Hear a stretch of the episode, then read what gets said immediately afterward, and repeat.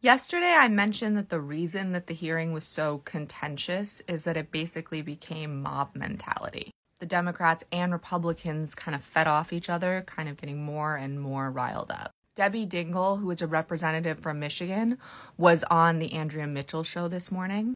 And while it is clear she doesn't quite understand what she's saying, she doesn't think this is just about TikTok. And I don't think even sees the Restrict Act as doing what she thinks is supposed to be done. As TikTok at any time sold precise GPS information collected from U.S. users? Yes or no? We do not sell data to data brokers, if that's the question.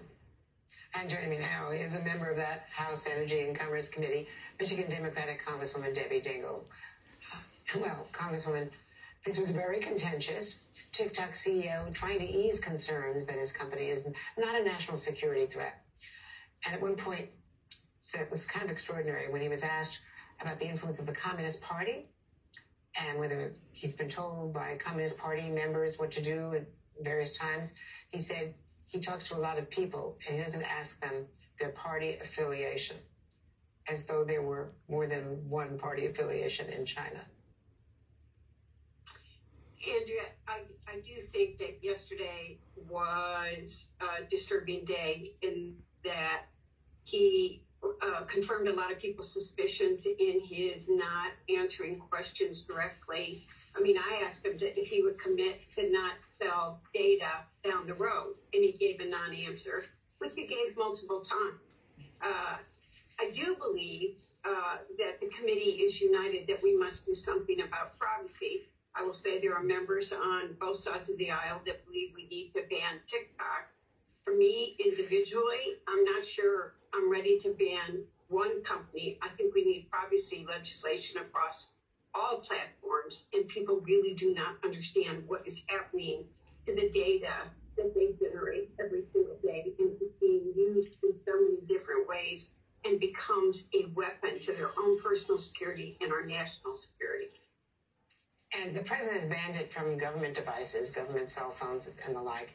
But at the same time, you know, there are concerns, and the Senate bill, bipartisan bill in the Senate, broadens these powers to ban or control it over um, many platforms, not just TikTok, for the precise reason you mentioned. Do you have some First Amendment concerns or issues? Because it's been raised by some of the people involved. I'm very concerned about freedom of speech. But I also know that I think people of all ages, but our young people most uh, definitively, what they're seeing is being filtered uh, by people. They're trying to make sure that they get certain points of views. The kind of data that they're giving up on themselves, they have no idea how it's going to be used. From tracking them to what healthcare issues are, they could get from genes. I mean, we're starting to get healthcare information that can impact people applying for jobs, getting insurance down the road, medical access, what kind of medicine they might get, to the national security issues.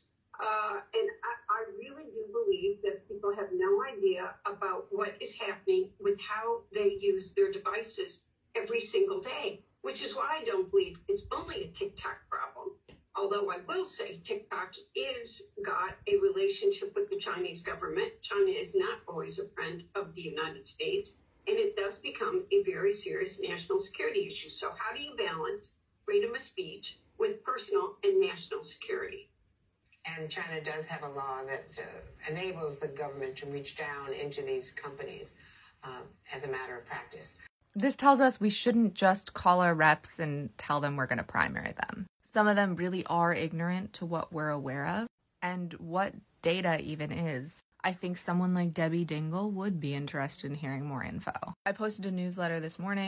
At this point, I hope you know where to find it. It does mention how we should be talking to the people on that committee. But after hearing Representative Dingell speak in this interview, maybe we should also be doing some educating, which, as I said in the newsletter, can happen on social media. I saw on Clapper, of all places, Shou Chew has 10 days to send all the things he said I'll get back to you on, and nothing is going to happen between now and then. So while they're not able to really make any sort of decisions, we should be working. Call your representatives, all that info's in the newsletter. Let the members of Congress from that committee know where they don't understand something, and let the Dems know we're really disappointed in them for not calling out the Republican xenophobia and transphobia and anti wokeness. I hope listening to Senator Dingell made you feel a little less like they've already completely made up their minds, because that's what it did for me. Short Cast Club